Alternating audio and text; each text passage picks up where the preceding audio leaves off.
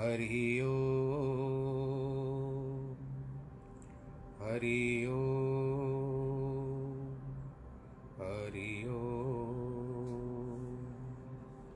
गुरुर्ब्रह्मा, गुरुर्विष्णु, गुरुर्देवो, महेश्वरः। गुरुर्साक्षात् परब्रह्म। तस्मै श्रीगुरवे नमः। विघ्नेश्वराय वरदाय सुरप्रियाय लम्बोदराय सकलाय जगद्दिताय, नागाननाय श्रुतियज्ञविभूषिताय गौरीसुताय गणनाथ नमो नमस्ते। देहि मे रिद्धि सौभाग्यं, देहि मे धनसञ्चयम्, इच्छासिद्धिं कुरु मे देव दयादीनं गणेश्वर। नाहं वसामि वैकुण्ठे योगिनां हृदयेन च मद्भक्तां यत्र गायन्ति तत्र तिष्ठामि नारद। जिस घर में हो आरती, चरण कमल चितलाए, तहाँ हरि वासा करे ज्योत अनंत जगाए। जहाँ भक्त कीर्तन करे, बहे प्रेम दरिया, तहाँ हरि श्रवण करे, सत्यलोक से आए। सब कुछ दीना अपने भेंट करूँ क्या नाथ? नमस्कार की भेंट लो, जोड़ू मैं दोनों हाथ। शान्ताकारं भुजगशयनं, पद्मनाभं सुरेशं, विश्वाधारं गगनसदृशं, मेघवर्णं शुभाङ्गं। लक्ष्मीकान्तं कमलनयनं, योगिवृद्धानगम्यं, वंदे विष्णुं भवभयहरं, सर्वलोकैकनाथं। मङ्गलं भगवान् विष्णो, मङ्गलं गरुडध्वज। मङ्गलं पुण्डरीकाक्षमङ्गलायस्तनो हरि सर्वमङ्गलमाङ्गल्ये शिवे सर्वार्थसाधिके। शरण्ये त्र्यम्बके गौरी, नारायणी नमोऽस्तु ते नारायणी नमोऽस्तु ते श्रीकृष्णगोविन्द हरे मुरारे। हे नाथ नारायण वासुदेव। श्रीकृष्णगोविन्द हरे मुरारे। हे नाथ नारायण वासुदेव, हे नाथ नारायण वासुदेव, श्रीनाथ नारायण वासुदेव ना हे नाथ नारायण वासुदेव, श्रीनाथ नारायण वासुदेव। नारायणं नमस्कृत्यं नरं चैव नरोत्तमं देवीं सरस्वतीं व्यास ततो जयमुदीरयेत्। कृष्णाय वासुदेवाय हरे परमात्मने प्रणतक्लेशनाशाय गोविन्दाय नमो नमः। ॐ नमो भगवते वासुदेवाय। प्रिय भक्त जनों अठारवा अध्याय, चौदहवा श्लोक आरंभ करते चौदह श्लोक फिर से ले रहा हूँ, इसके लिए कि केवल आपको कुछ इसके बिंदु बताऊँगा जो हमने पूर्व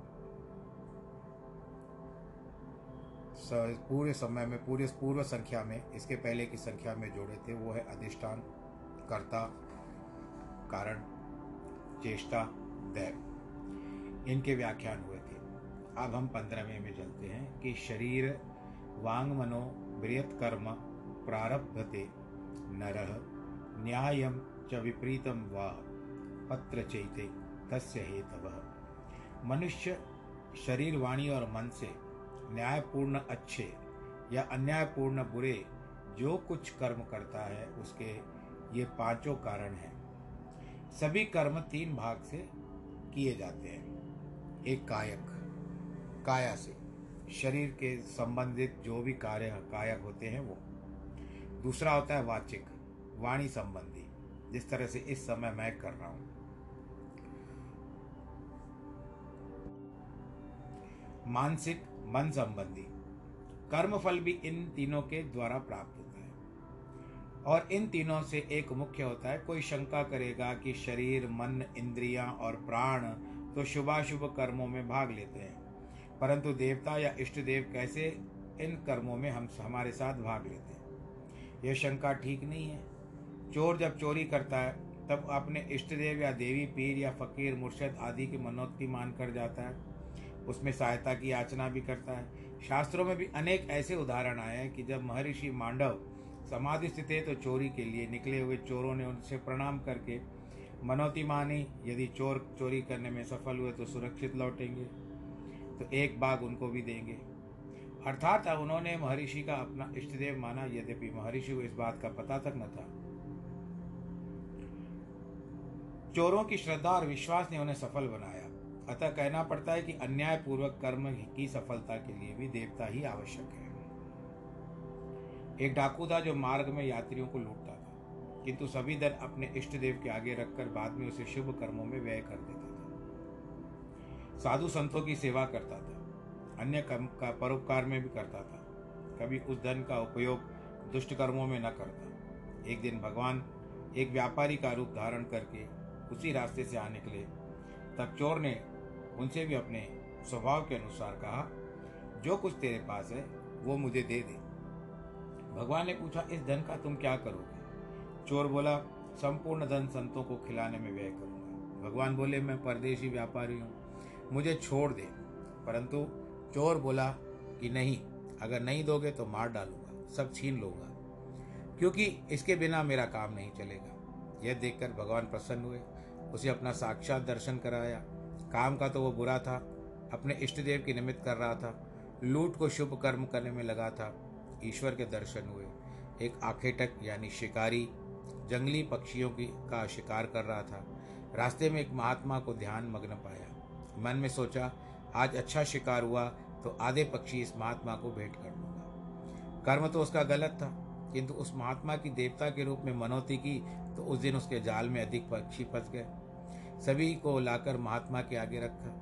पक्षियों की आवाज़ सुन करके महात्मा की समाधि खुल गई। बोला, अरे हथियार, ये क्या है? क्यों लाया है? शिकारी बोला, स्वामिन, मैंने आपको सिर्फ़ आपके सामने प्रार्थना की थी, मनौती मांगी थी। कि आधे पक्षी आपको दे के जाऊँगा। संतों का कार्य है प्रत्येक का उद्धार करना और कल्याण करना। उस ऋषि ने सोचा, इस आखे तक का कल्याण करना चाहिए। संतों की चरण वंदना करने करने से प्रातः माता पिता को प्रणाम करने से शरीर के पाप नष्ट हो जाते हैं। इसी प्रकार स्त्री भी पति की वंदना कर शुभ फल को प्राप्त होती है। शिष्य गुरु की पूजा करके शुभ फल पाते हैं। उस ऋषि आकेटक से कहा, वत्स, इन छोटी छोटी पक्षियों का मैं क्या करूँगा? तू मुझे भेंट देना चाहे तो वृंदावन में एक बड़ा पक्षी है, जो पीताम्बर पहनता है, चतुर्भुज है, सुंदर श्याम स्वरूप है, माथे पर मोर पुकुट है। वह ला कर दे तो मैं लूँगा। आखेटक ने सोचा कि सच्ची बात तो कह रहा है, वो चला गया ढूँढने के लिए। भगवान तो है अति दूर, परंतु अज्ञानियों के लिए वह थोड़ा ही दूर हो जाते हैं। विश्वास के साथ गया कि कृपा से पक्षी मेरे हाथ से अवश्य आएगा। दिन खोजते खोजते बीत गए। संकल्प किया था कि जब तक वैसा पक्षी पकड़कर महात्मा को समर्पित नहीं करूँगा, न खाऊँगा, न पियूँगा भले मेरे प्राण चले जाए। जब दृढ़ विश्वास और संकल्प मन में होता है, तभी कर्म की सिद्धि की प्राप्ति होती है। जब तक, जब उस पक्षी के अन्वेषण में सात दिन बीत गए तो निराश हो गया। चिता बनाकर अपने आप को जलाने को तैयार हो गया। तो भगवान कृष्ण ने वैसे पक्षी का रूप धारण करके उसको दर्शन किए। यह देख आखेटक ने, शिकारी ने अपना जाल उसकी ओर फेंक कर किंतु पक्षी उड़कर अन्य व्यक्ति पर बैठ गया। तब उसने पुनः जाल फेंका, फिर भी पक्षी न फंसा। अनेक प्रयास करने के बाद भी जब पक्षी जाल में न फंसा तो फिर आग में कूदने को तैयार हुआ। अब स्वयं भगवान आकर के उस जाल में बैठ गए। तब शिकारी जो था, महात्मा के पास आया। महात्मा ने तो अपने पिंड छोड़ाने के लिए शिकारी से कहा था। वह इस बात को भी भूल चुका था। महात्मा के पास शिकारी पक्षी ले आया, किंतु महात्मा तो दिखाई पड़ ही नहीं रहा था, क्योंकि वह तो उसी बात का, माया का पर्दा था। आखेटक बार बार कह रहा था, स्वामी, अपना चतुर्भुज पक्षी ले लीजिए। परंतु महात्मा बोले, जा जा, व्यर्थ में मेरा सर मत का अंत में शिकारी के प्रेम के कारण भगवान ने महात्मा को भी दर्शन दिए। मानव शिष्य और कारण गुरु का भाग्य ही उदय हो गया। दोनों को दर्शन देकर भगवान ने गरुड़ को बुलाया, उन दोनों को वैकुंठ ले गए। अर्थ यह है मतलब यह है कि कर्म में जब इष्ट देव को मनाया जाएगा तो न केवल कार्य में सफलता मिलेगी, अपितु अपना फल भी उत्तम प्राप्त होगा। अतः प्रत्येक कार्य में एक प्रभु को ही अपना इष्ट मानकर मानना आवश्यक है, वही देवों का और देवों का महादेव है, और सभी कार्य सिद्ध कर सकते तत्रैव सती कर्तर्मात्मनम केवलम तु यह पश्यत कृत बुद्धित्वान स पश्यति दुमति। ही परंतु ऐसा कौन होने पर? मनुष्य अशुद्ध बुद्धि के कारण कर्मों के केवल शुद्ध स्वरूप आत्मा को ही कर्ता समझता है। वह मलिन बुद्धि वाला दुर्मति यथार्थ नहीं समझता। आत्मा या ब्रह्म सदैव अकर्ता, अभोक्ता और असंग है। वह सबका साथी है, किंतु अज्ञानी समझते हैं कि आत्मा ही सब कर्म करती है। इसीलिए वे जन्म मरण के चक्कर में भटकते रहते हैं। ऐसे मनुष्य आँखों के होते हुए भी अंधे हैं। वे सत का सार नहीं जानते। आत्मा तो केवल सत्ता देने वाली है। वह कर्म करने वाला तो शरीर है, अंतकरण, इंद्रियाँ और प्राण है। हाथी और चींटी में भी असंग आत्मा निवास करती है। जो ज्योति स्वरूप और अविनाशी है, किंतु उसमें कर्तापन कदापि नहीं है, वह ज्ञान पूर्ण गुरु से ही प्राप्त होता है। गुरु नानक जी जब अयोध्या में आए, तब वहाँ के बड़े बड़े विद्वान पंडितों ने उनसे प्रश्न पूछा, गुरु शब्द का अर्थ बताइए। गुरु ने उत्तर दिया कि संसार में तो गुरु तो अनेक है, किंतु वेदों के अनुसार तीन प्रकार के गुरु बताए गए हैं। पहले ब्रह्मश्रोत, दूसरा ब्रह्मनिष्ठ, तीसरे ब्रह्मश्रोत और ब्रह्मनिष्ठ। ब्रह्मश्रोत वो हैं जो बड़े विद्वान हैं, परंतु अनुभवी नहीं है। उन्हें ब्रह्म साक्षात्कार नहीं किया है। जिन्हें आत्मज्ञान नहीं है, वे वे केवल वेद शास्त्रों की विद्या मिली है, वे दूसरों को आत्मज्ञान प्रदान कर सकेंगे। ब्रह्मनिष्ठ वे हैं जो विद्वान नहीं है, किंतु पूर्ण अभ्यासी अवधूत अवस्था में है। उन्हें अपना कल्याण तो किया, किंतु जिज्ञासा का कल्याण नहीं कर सके। वे न तो अपनी, उनकी शंकाओं का समाधान कर सकेंगे और न संशयों को दूर कर सकते जिन्हें कोई संशय नहीं भ्रम नहीं वो पहले ही विद्वान है। अब ऐसा होता है कि कभी कभी कुछ बड़े बड़े ऋषि मुनिगण होते हैं वो अपने ही ध्यान में मस्त रहते हैं प्रभु का नाम लेते हैं जो भी करते हैं परंतु कुछ लोग आ जाते हैं उनसे अपना समाधान पूछने तो, तो उनको दुनियादारी का पता नहीं होता है। दुनियादारी के व्यवहार का पता नहीं होता है। जब तक दुनिया नहीं घूमेंगे वो संसार नहीं घूमेंगे चार लोगों से मिलेंगे नहीं उनको अपना व्यवहार नहीं होगा तो वो अगर आध्यात्म का जवाब दे भी देंगे आपको परंतु वास्तविकता में सांसारिक बातें कभी कभी जो कभी कभी कठिन हो जाती है, जिसका उत्तर देना, मुझसे भी कई लोग ऐसे प्रश्न करते हैं कि कभी कभी मुझे भी कुछ विचार करके उनको उत्तर देना पड़ता है। परंतु भगवान की कृपा है कि उत्तर तुरंत आ जाता है। भले थोड़ा सा थोड़ी सी बुद्धि को यहाँ वहाँ घुमाना पड़ता है, प्रभु जी को साक्षी बनाना पड़ता है, प्रभु आप ही उत्तर दीजिए तो किसी न किसी रूप में भगवान जी एक उत्तर दिलवा ही देते हैं। ये इस भक्त के ऊपर भगवान जी की कृपा है। पूर्ण गुरु वे हैं जो ब्रह्म स्रोत भी हो और ब्रह्मनिष्ठ भी हो। कुछ का कथन है कि देहदारी गुरु नानक कर गुरु करना अनावश्यक है। परंतु ये भ्रांत विचार है क्योंकि यदि गुरु देहदारी नहीं होगा तो ज्ञान का उपदेश कैसे मिलेगा? मंत्र में शक्ति की प्रतिष्ठा कैसे होगी? श्री राम और कृष्ण जैसे अवतारी पुरुषों ने भी देहदारी गुरुओं से शिक्षा ली और बड़ी सेवा की। भगवान रामचंद्र का तो आपको पता है कि उन्होंने वशिष्ठ जी को अपना गुरु बनाया था और भगवान श्री कृष्ण ने कृष्ण ने सांदी पड़ी को अपना गुरु बनाया। आध्यात्म हृदय में हृदय के अंतर्गत विचारण करता है, इसीलिए भी देहदारी गुरु आवश्यक है। यह क्रम आदि काल से चला आ रहा है। आत्मशक्ति से सभी काम हो जाते हैं, किंतु परमात्मा में अहम भाव नहीं है। मैं यह कार्य करता हूँ, सभी जीव को अपनो कर्ता मान बैठते हैं। यस्यम नाहम कृतो भावो बुद्धि यश्य न लिप्यते। हत्वापि इमाम लोकान हंति न निबद्धते मैं करता हूँ, ऐसा भाव नहीं है। न जिसकी बुद्धि संसार के पदार्थों और कर्मों में लिप्त नहीं होती। वह पुरुष इन सब लोगों को मारकर भी न तो मरता है और न ही पाप से बंधता है। भगवान ने अर्जुन को इस व्यक्ति की अवस्था बतला रहे हैं कि जो कर्म बंधन से ऊपर उठ चुका है, जब स्वार्थ और ममता नष्ट हो जाते हैं, व्यक्तिगत लाभ का कोई ध्यान नहीं रहता तो कर्म मनुष्य को नहीं बांधते। वह जानता है कि शरीर के नष्ट होने पर आत्मा का विनाश नहीं होता, वह कर्तापन से मुक्त हो जाता है। और जब बिना किसी भी ममता और अहंकार के किसी को मारता है तो उसका मारना वैसा ही है जैसे किसी हत्यारे को न्यायाधीश कर्तव्यवश फांसी का दंड देता है। उसे फांसी पर लटका देता है ताकि देश की सुख शांति रहे। सर्व सामान्य कुकर्मों से बच जाए। उनके हथियारों के साथ कोई व्यक्तिगत वैर या विरोध नहीं होता। ज्ञान की इतनी महिमा है कि यदि वह त्रिलोक का नाश ना, नष्ट नाश भी करेगा तो मानो उनकी किसी न किसी को मारा उस कर्म में कोई फल भी भोगना नहीं पड़ता। सर्वप्रथम तो यह भी कोई कुकर्म करता नहीं है, क्योंकि सर्व को अपनी आत्मा जानता है। वह अवस्था पूर्ण निष्कामी है और अवस्था का भजन, भाव, उपासना, अंतकरण की पश्चाती होती है। भगवान अर्जुन को पहले ही बताया है कि युद्ध में सुख की कामना न कर, केवल कर्तव्य समझकर युद्ध कर। लाभ, हानि, जय, पराजय के समान समझ, यदि तूने युद्ध किया तो कोई पाप नहीं लगेगा। प्रत्येक व्यवहार और परमार्थ के काम से जो तत्व पर चलता है, निष्काम है, वह जानता है, मैं कुछ करने वाला नहीं हूँ। शरीर का धर्म है कर्म करना, उसके साथ मेरा कोई संबंध नहीं है, मैं तो केवल साक्षी हूँ। ऐसी अवस्था को प्राप्त व्यक्ति का ही इस श्लोक में उल्लेख है। नीति शास्त्र में कहा गया है कि धन उपयोगिता, आपदा की बेला में उससे छुटकारा पाने में है, न कि भोग विलास में है। विलास में अपव्यय करने के लिए, किंतु जो धर्मात्मा पुरुष है उन पर आपदाएँ टूटेंगी ही क्यों? ज्ञानम गेयम परिज्ञाता त्रिविधा कर्म चोदना, करणम कर्म करते थी त्रिविध कर्म संग्रह। ज्ञातवा ज्ञान और गे ये तीन प्रकार की त्रिविधा कर्म प्रेरणा है। तीन प्रकार की करण या साधन और क्रिया। तीन प्रकार की त्रिविध कर्म संचय भी तीन है। ज्ञान का अर्थ है पाँच ज्ञानेन्द्रियों से पदार्थों के विविध रूप को जानना। गे अर्थात ज्ञान के विषय में अथवा वस्तुओं और पदार्थों को देखा या जाना जा सके।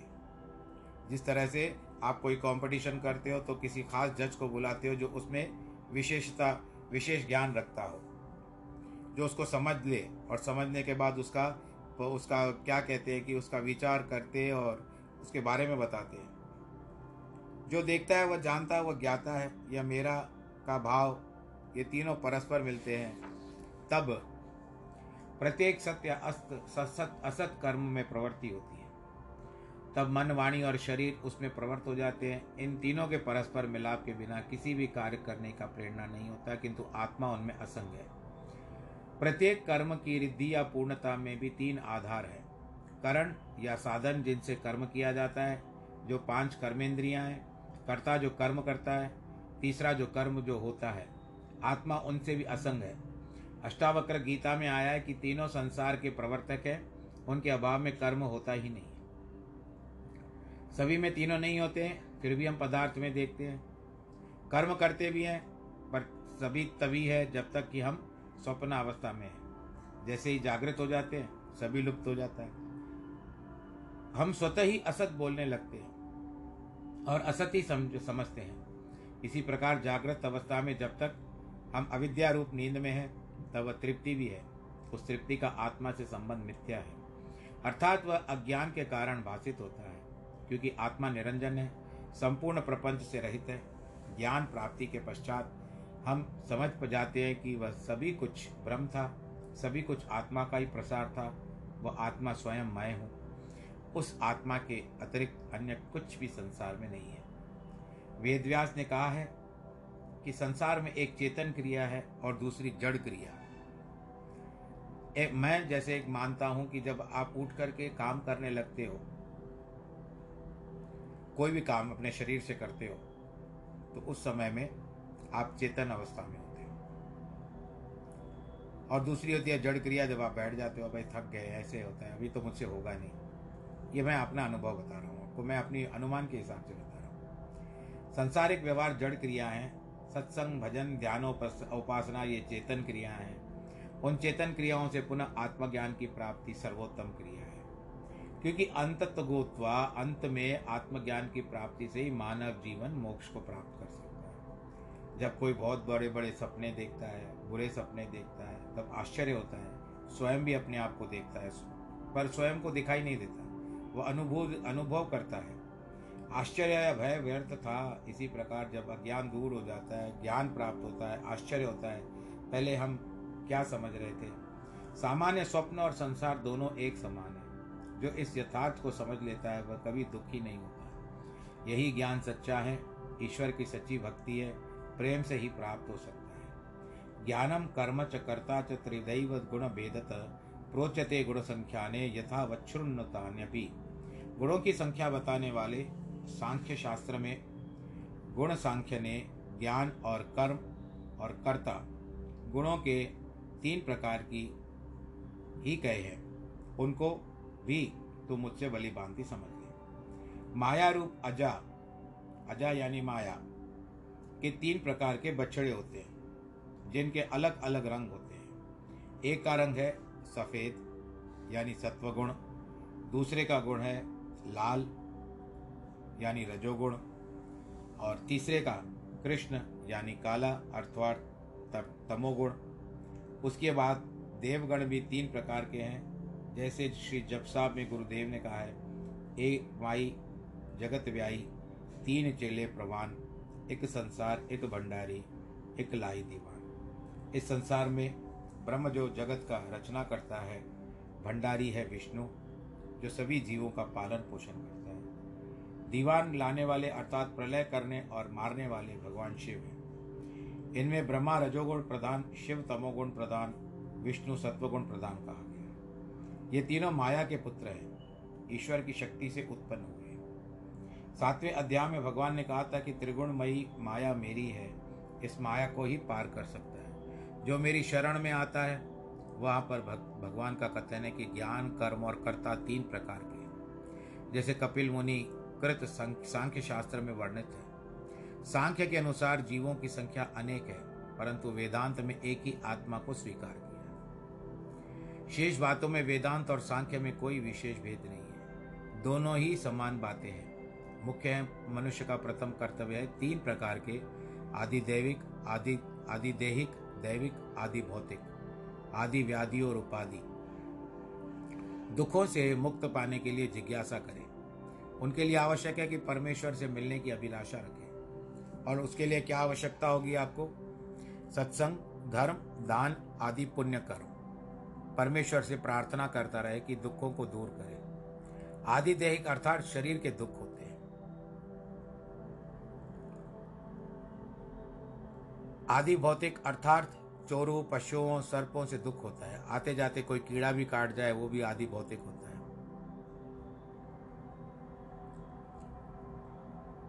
भूत प्रेत आदि दैविक होता है। भूत प्रेत, ग्रह आदि का दुख, आदि व्याधि, उपाधि, मानसिक पीड़ा, शारीरिक दुख, संबंधियों का, अन्य कारणों से क्लेश। कपिल मुनि का कथन है कि सभी दुखों से मुक्ति के लिए परमात्मा की उपासना और ज्ञान की प्राप्ति करना चाहिए। अन्य व्यक्ति कहती है कि दुख तो वैद्यों और चिकित्सकों और औषधियों, मंत्रों द्वारा पुण्य रक्षकों की नियुक्ति से दूर हो सकता सर्वभूतेषु ये नेकम भावमव्य यमीक्षते अविभक्तम विभक्तेषु तज्ञानम विधि सात्विकम। जिस ज्ञान से पृथक पृथक सभी भूतों में अविनाशी परम भाव को विभाग रहित समभाव से देखता है, उस ज्ञान को सात्विक ज्ञान कहते हैं। सच्चा और पवित्र ज्ञान वह है कि जिसमें जगत के पदार्थों में कोई अंतर या भेद दृष्टि गोचर नहीं होता। प्रत्येक जीव, प्रत्येक पदार्थ, प्रत्येक वस्तु में एक ही अविनाशी परमात्मा दृष्टि गोचर करता है। सर्वव्यापी आकाश समान समान, सबके एक जैसे दिखता है। परंतु जैसे घड़ों में डालोगे तो विभिन्न रूपों से आकाश दिखेगा। एक ज्ञान परोक्ष, एक अपरोक्ष, एक प्रस्तुत, एक अप्रस्तुत। पृथक तेन तो यज्ञानम नाना भावान प्रतिपिदान, वेति सर्वेषु भूतेषु तज्ञानम विद्धि राजसम और जो ज्ञान अर्थात किसी ज्ञान के द्वारा मनुष्य संपूर्ण भूतों में भिन्न भिन्न प्रकार अनेक भावों का न्यारा न्यारा करते जाता है, उस ज्ञान को तू राजस जानना है। साक्षी ब्रह्म स्वरूप एक है, नहीं वेद को गंध। राग द्वेष मति के धर्म ते मानव मानत अंध। राग और द्वेष अंतकरण के धर्म है। परंतु अज्ञानी जन उन्हें आत्मा का धर्म समझते हैं। वह आत्मा तो अखिल ब्रह्मांड के जीवों में एक ही है, जैसे लाख लाख बर्तनों में। अथवा उनके पास आकाश एक है अलग अलग दिखाई देता है। यतु कृतस्न वदेश कस्मिन कार्य सक्त महेतुकम अथत्वार्थ वदल्पम तत्तथा। म समुदाहृतम परंतु जो ज्ञान एक कार्य रूप शरीर में ही संपूर्ण के सदृश आसक्त है, अर्थात जिस विपरीत ज्ञान के द्वारा मनुष्य एक क्षण भंगुर नाशवान शरीर को ही आत्मा मानकर और युक्तिहीन तात्विक अर्थ है, रहित तुच्छ है, वह तामस कहा गया है। तामसी पुरुष हाड़ मास के पुतले को ही सब कुछ समझते हैं, क्योंकि उनकी बुद्धि सत्य से शून्य है। वे जड़ पदार्थों के पुजारी होते हैं। वे ईश्वर को सर्वव्यापी नहीं समझते, परंतु किसी विशेष स्थान में पत्थर या कब्र के रूप में स्थापित किया हुआ एक महात्मा किसी यात्रा में जा रहा था। किसी प्रेमी जन ने रास्ते में तीन रोटियाँ पका कर दी। मार्ग में उसे एक पथिक मिला। वह भी महात्मा के साथ हो लिया, क्योंकि मार्ग बड़ा डरावना था। महात्मा उसको भी नामोपदेश करने लगा, परंतु उस नास्तिक के ऊपर उसका कोई प्रभाव नहीं पड़ा। रास्ते में एक नदी आई। महात्मा ने उसे स्नान के लिया तीनों रोटियाँ किनारे पर रखी। स्नान के उपरांत संध्या वंदन करके बैठा। तब सुयोग पाकर उसके साथी ने एक रोटी चुरा कर खा ली। तब महात्मा ने रोटी को खाने के लिए कपड़ा खोला तो एक रोटी कम पाई। साथी पथिक से पूछा, परंतु वह बोला कि मुझे कुछ पता नहीं। निदान, महात्मा ने तो उन दोनों में से एक रोटी उसे दी ताकि वो भी खा पी ले। फिर नदी पार कर वे आगे बढ़े। महात्मा ने सोचा, यह चोरी का भय नहीं करता। अतः उसे सुमार्ग पर लाना चाहिए। वह उसे बोला प्रिय जिस प्रभु की कृपा से इस तीव्र यानी तेज और गहरी नदी को पार कर पाए हैं इसी ईश्वर के नाम से बोलो तीसरी रोटी किसने खाई? उसने फिर से उत्तर दिया मुझे पता नहीं। वे दोनों आगे बढ़े। रास्ते में दो शेर दिखाई पड़े। वो अत्यंत भयभीत हो, होता। महात्मा बोले भाई भगवान का स्मरण कर। सभी तो कुछ ठीक हो जाएगा वही रक्षा करेगा। जब वह नाम जपने लगा तो शेर दूसरी ओर चले गए। दोनों बच गए।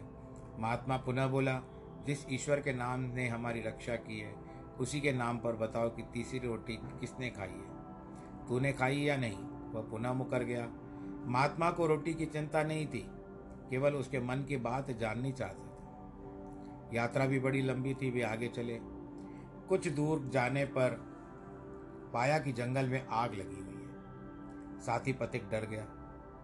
महात्मा बोले, ईश्वर में भरोसा धारण कर, नाम स्मरण कर ले, सभी कुछ ठीक हो जाएगा। वह अग्नि से रक्षा करेगा। उसने नाम स्मरण किया, आग से बचकर निकल गए। फिर पूछा, तूने खाई है? फिर कहता है कि, मैंने नहीं खाया। महात्मा दयालु तो थे ही। उन्होंने सोचा, सत्य कहलवा कर सुमाग पर लाना है। अतः मार्ग में पूछा, विदेश में तू क्यों जा रहा है? वह बोला, मैं धन पदार्थ कमाने के लिए जा रहा हूँ। महात्मा बोले, तूने ये पहले मुझे क्यों नहीं बताया? अच्छा कर, अब ये कंकड़ चुनकर ला और उनमें तीन भाग कर ले। उसने वैसा ही किया, तीनों स्वर्ण की राशियाँ बन गई। महात्मा बोले, एक स्वर्ण की राशि मैं लेता हूँ, एक तू ले ले, शेख, शेष एक जिसने तीसरी रोटी खाई है, वह ले लेगा। वह तत्काल साथी पथिक बोला स्वामिन वह तो रोटी मैंने ही खाई है, क्योंकि लालच आ गई, लोभ आ गया। महात्मा बोले, ईश्वर के नाम पर पूछा तो तूने झूठ बोल दिया। अब धोन जब धन का लोभ तुझे दिखा रहा हूँ तो तू सत्य बोल रहा है। महात्मा ने दृष्टि फेर ली और सब जो सोन बन, सोना बन चुके थे, वे सब फिर से कंकड़ बन गए। ऐसे व्यक्ति तामस ज्ञान से युक्त होते हैं। नियतम संग रहित मराग द्वेषत कृतम, अफल प्रेप सुन्ना कर्म यत सात्विक मुच्यते, जो सत, यत कर्म शास्त्र विधि से निर्धारित किया हुआ है। कर्तापन से अभिमान रहित हो, फल की इच्छा न रखने वाले पुरुष के द्वारा राग द्वेष से रहित होना चाहिए। वह सात्विक कहा गया है। नित्य नियमित संध्या वंदन से लेकर यज्ञादि शुभ कर्म और शास्त्र के अनुसार निर्धारित किए गए वे सभी नियमित कर्म कहलाते हैं। राग द्वेष रहित का अर्थ है कि कर्तापन या अहंकार के भाव से रहित है। यह यज्ञ मैंने किया, दान भी मैंने किया, मेरे जैसा कौन है दूसरा दानी? यह राजसी अहंकार नहीं होना चाहिए। सूक्ष्म अहंकार जब तक ज्ञान प्राप्त नहीं हुआ, तब तक सात्विक स्वभाव वालों में ही रहता है। ये तो आप विचार करिए कि भगवान ने आपको इस लायक बनाया है कि आप दान कर पा रहे आप अपने दोनों हाथों से दे रहे हो। जगन्नाथ तीर्थ पर जगन्नाथ, जगन्दास नामक एक पूर्ण महात्मा रहता था। जगन्नाथ तीर्थ पर जगन्दास यानी एक महात्मा रहता था। वह बड़ा विद्वान था। वह सत्संग के द्वारा नित्य प्रति नाम प्रचार करता था। लोग भी उसके सत्संग से अति आनंद पाकर कृतार्थ होकर के बहुत व्यक्तियों को उससे जलन होती थी। अतः राजा के पास जाकर शिकायत की, जगन्दास नामक एक पाखंडी सिर्फ़ महिलाओं के में ही सत्संग करता है और उनके ऊपर कुदृष्टि रखता है। तो राजा ने इसके लिए जाँच के लिए दो व्यक्ति नियुक्त किए। उन्होंने पाया कि शिकायत जो है वो झूठी है। ईर्षावश की गई है। जगन्दास तो पूर्ण महात्मा है। परंतु ईर्षालुओं ने उन्हें धन का प्रलोभन दिया, जिसके कारण उन्होंने लुब्ध होकर जगन्दास के विरुद्ध अपनी जो सूची बनाकर, रिपोर्ट बना करके गलत रिपोर्ट दे दी। तब राजा ने उसे अपने पास बुलाकर कहा, क्या यह सत्य है? मैंने सुना है कि तू स्त्रियों के बीच में बैठ करके सत्संग करता है और पाखंड करता है। उसने उत्तर दिया, राजा, मैं तो पुरुषों में पुरुष हूँ और स्त्रियों में स्त्री हूँ। मेरी तो भी सभी में समदृष्टि है। राजा ने क्रोध में कहकर देखता हूँ कि तू कैसे स्त्री बनता है। ऐसा कहकर कारावास में डाल दिया। अब स्त्री बना कर बन करके दिखा। महात्मा बंदी होने पर परमात्मा से प्रार्थना करता है। कि भगवान, अब तो अन्य सत्संगियों का नियम टूट जाएगा। अतः तू अपनी महिमा दिखा। दया करके मुझे स्त्री बना दे। ऐसी शक्ति भी दे कि यथेच्छा स्त्री या पुरुष का रूप धारण कर सकूँ। ऐसी प्रार्थना करते स्त्री बन गया। कारागार के रक्षकों ने जाकर राजा से कहा, महात्मा तो स्त्री बन गया है। राजा सुनते ही चकित हो गया, किंतु सोचा कहीं वास्तविक जगन्दास भाग गया है और उसके स्थान पर कोई स्त्री आ गई है। अतः उस स्त्री से बोला, यदि मेरे सम्मुख तू पुनः जगन्दास बन जाएगा तो मैं मानूँगा महात्मा ने फिर से अंतकरण में आराधना की कि मैं पुरुष बन जाऊँ। यह देखते ही राजा बन गया। राजा ने उसके चरणों में गिर पड़ा शिकायत करने वालों और घूसखोरों को, जाँच करने वालों को कठोर दंड दिया। और कली काल में सत्संग का अत्यधिक प्रभाव है। महर्षि विशिष्ट शब्दों में कहा है कि एक घड़ी, आधी घड़ी, आदि के पन आद, संत सेते गोष्ठी जो कीनो सो लाभ। सुखदेव ने कहा है, तब के वर्ष तीस, वर्ष हज़ार हों। सत्संग घड़ी एक तो भी नहीं बराबरी, सुखदेव कहो विवेक। वशिष्ठ के सत्संग का यह प्रभाव महर्षि विश्वामित्र को बताया था। विश्वामित्र ने इस मत को स्वीकार नहीं किया। अंत में शेषनाग को निर्णायक बनना पड़ा था। वह बोला, मैं निर्णय तो दूँ कि तो मेरे साथ माथे पर जो ये धरती है मुझसे कोई ले ले। विश्वामित्र बोले, मैं अपनी तपस्या के पाँच वर्षों का फल देता हूँ, ताकि ये धरती निराधार खड़ी रहे। किंतु कुछ नहीं हुआ। बढ़ते बढ़ते साठ हज़ार वर्षों का फल दिया तो भी कुछ न हुआ। वशिष्ठ ने अपने सत्संग की घड़ी, आधी घड़ी का फल दे दिया तो धरती निराधार खड़ी हो गई, यानी शेषनाग उसके नीचे से हट गए उसने निर्णय हो गया कि शेषनाग ने भी पुष्टि की कि मिलकर सत्संग कर, करने का भारी महात्म है। उसका बड़ा फल मिलता है। किसी में भक्ति का गुण है, किसी में दान की तो किसी में शुभ कर्मों का। परंतु जब सत्संग में सब मिलकर के बैठते हैं तो उसे बड़ी शक्ति उत्पन्न होती है। जो वायुमंडल में फैलकर सभी को प्रभावित करती है। गुरु अमरदास ने सत्संग के विषय में कहा कि सच्चा सत्संग वह है जिसने नाम की चर्चा हो, स्तुति हो मनोवृत्ति और पुष्टि सच्चे सत्संग से होती है। वह मानसिक आहार है, जिसके मन और इस आहार का सस्वादन किया है, और यह आपके आत्मा का पोषण भी है। यतु कामेप सुना कर्म साहंकारेण व पुनः क्रियते बहुलायासम तद्राज समुदाहृतम। परंतु जो कर्म बहुत परिश्रम से होता है, तथा भोगों की इच्छा करने वाले व्यक्तियों के द्वारा, अहंकारी व्यक्ति के द्वारा किया जाता है, वह कर्म राजस कहा जाता है। राजसी प्रकृति का व्यक्ति सभी कर्म स्वार्थवश करता है। यह कर्म करते समय अहंकार भी करता है। अमुक कार्य मैंने किया। मेरा नाम हो रहा है। इसीलिए वह सर्व का सामान्य में आत्मा प्रदर्शन भी करता है। प्रत्येक कर्म फल की इच्छा करता है। कोई भी कर्म निष्काम भाव से नहीं करता। वह उन कर्मों में सुख और भोग भोग की उपेक्षा करता है। राजसी कर्म न केवल अत्यधिक दुख दुखप्रद है परंतु यदि उचित विधि से नहीं किए गए तो कभी कभी प्रतिकूल फल भी दे देते हैं। इसलिए अपना कर्तव्य पालन में खरा नहीं उतरता। कर्म भी सिद्ध नहीं होता। भगवान ने बताया था, अतः चतुर्थ अध्याय में कि सभी कर्म ब्रह्म प्राप्ति करना ही एक महान यज्ञ है, जिसका अति उत्तम फल प्राप्त होता है। महात्मा गणों और सामान्य जन में यही अंतर है कि शुभ कर्म तो दोनों ही करते हैं। अंतर केवल इतना है कि सर्वमान्य व्यक्ति मन में कामना रखकर कर्म करते हैं। महात्मा निष्काम भाव से कर्म करते हैं और अपना किया हुआ कर्म ब्रह्म को अर्पण करते हैं। संसार में अनेक प्रकार के मित्र हैं, किंतु निष्काम मित्र विरले ही हैं। यदि कोई मित्र हमारा काम तो करे, किंतु उसका प्रतिफल कुछ भी ना ले, हमारे मन में उसके लिए और ज़्यादा प्रेम उत्पन्न हो जाता है। महाभारत युद्ध के तीन उदाहरण हैं। श्री कृष्ण ने अर्जुन को निष्काम भक्त जानकर उसकी सहायता की। कर्ण के पास इंद्र प्रदत्त एक अमोघ शक्ति थी, जो शत्रु का प्रण लिए बिना किसी विफल नहीं होने वाली थी, किंतु उसका प्रयोग एक बार हो सकता था। बाद में वह स्वतः इंद्र के पास चली जाने वाली थी। कर्ण ने केवल अर्जुन का वध करने के लिए अपने पास सुरक्षित रखा। भगवान कृष्ण को सदैव यह ध्यान रहता था कि कर्ण कभी भी अर्जुन का संहार करने के लिए शक्ति का उपयोग कर सकता है। अतः वह शक्ति के प्रहार से अर्जुन को बचाना चाहते थे। तब कृष्ण ने युक्ति निकाली भीमसेन का हिडम्बा नामक राक्षस पत्नी से घटोत्कच नामक एक अत्यंत बलवान और वीर पराक्रमी पुत्र था। कृष्ण ने उसे कर्ण पर आक्रमण करने के लिए भेजा। युद्ध रात तक चला। मायावी घटोत्कच ने अपनी राक्षसी माया के प्रसार से कौरवों को परेशान कर दिया। कौरव सेना मार खाकर यत्र तत्र भागने लगी। खुद कर्ण का रथ चूर्ण चूर्ण हो गया। दुर्योधन की दुर्गति हो गई। तभी दुर्योधन ने विवेश होकर कर्ण से कहा कर्ण यदि आज यदि तूने शक्ति का उपयोग इस घटोच पर, कटकच पर नहीं किया तो सूर्योदय से पहले सारी कौरव सेना खत्म हो जाएगी। भगवान आखिर विवश होकर के, बिना इच्छा के, कर्ण ने वो शक्ति, घटोत्कच को मारी और घटोत्कच की मृत्यु हो गई। भगवान कृष्ण प्रसन्न हुए। परंतु पांडव दुखित थे कि घटोत्कच जैसा वीर पराक्रमी, पांडव का अत्यंत स्नेह स्नेह ही मारा गया।